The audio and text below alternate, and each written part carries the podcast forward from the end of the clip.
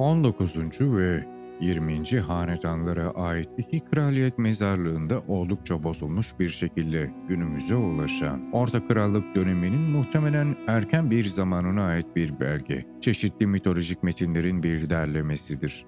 Bu metinde insan ırkının yok oluşuyla ilgili çok önemli bir efsaneye rastlamaktayız. Bir zamanlar yeryüzünde ışık saçan, kendisini meydana getiren Tanrı Ra hüküm sürmekteydi. O, insanlara ve tanrılara birlikte hükmettikten sonra insanlar majestelerinin yaşandığı bir zamanda ona kompas kurdular. Onun kemikleri gümüşten, uzuvları altından, özgün saçı lacivert taşındandı. Majesteleri ona karşı düzenledikleri entrikayı anladı ve takipçilerine şöyle dedi. Bana gözüm, şu ve Tefenet, Kep ve Nut ile ben hapisteyken benimle birlikte olan babalarım ve analarımla birlikte ve ayrıca Tanrı Nuh ile hitap edin. O yanında mahiyetindekileri getirecektir. Onları gizlice getirin. İnsanlar bunu görmeyeceklerdir ve onların şevkleri kaybolmayacaktır. Fikirlerini saygınca dile getirebilecekleri saray ve habisin içine girip doğduğum yere onlarla gelin. Bahsi geçen tanrılar getirdiler ve tanrılar onun yanındalar.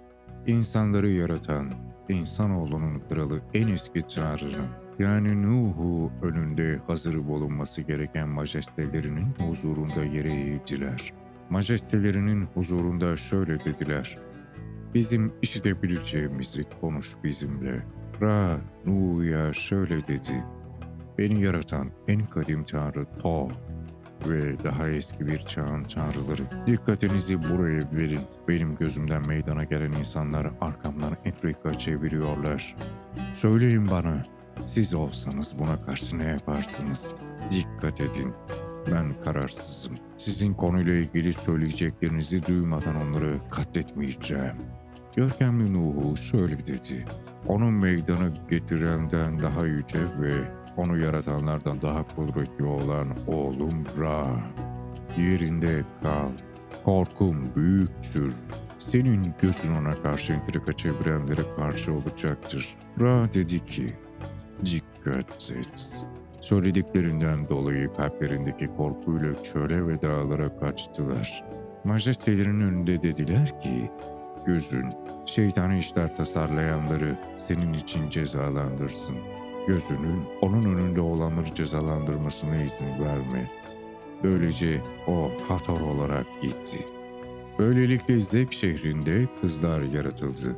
Ra bu tanrıçalara dedi ki, Yeni Yıl Festivali zamanında ona uyku ilacı yapın, sayıları benim tapınak köle kızlarıma göre olsun. Böylece Hathor Festivali'ndeki köle kızların sayısına göre o tarihten itibaren erkekler tarafından uyku ilaçları yapıldı. Yine ilahi isimlerin bilinen kökenleriyle ve yerel merasimlerle yakından ilgili bir hikayeyle karşı karşıyayız.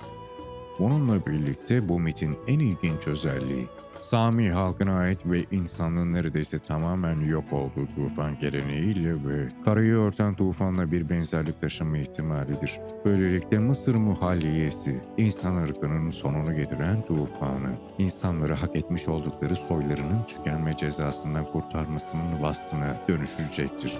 Ancak başka metinler bulununcaya kadar Mısır hikayesinin başka ülkelerin tufan hikayeleriyle benzerliği tartışmaya açık kalmak zorundadır. Benzer belirsizlik, Güneş tanrısının niçin dünyadan ayrıldığını anlatan söz konusu mite ait olsa da bazı paralel fikirler sunan mitolojik bölümle ilişkilidir. Platon'un tufanın Mısır'a ulaşmadığı yönündeki ifadesi de Mısırlıların müstakil bir tufan efsanesine sahip olmadıkları anlamına beraberinde getirmektedir. Tufanla benzerlik gösteren tek Mısır inancı insanlığın atası olan Osiris'e veya Horus'a ait efsanedir. Bir sonraki bölümde anlatacağım üzere bu efsane Osiris ölümünde veya doğumunda bir sandık içinde yüzmektedir. Mit ve yeni yıl arasındaki bağlantı yalnızca pek çok yorumun kabulüyle ilişkilidir. Bir sonraki bölümde görüşmek üzere dostlarım. Hoşçakalın.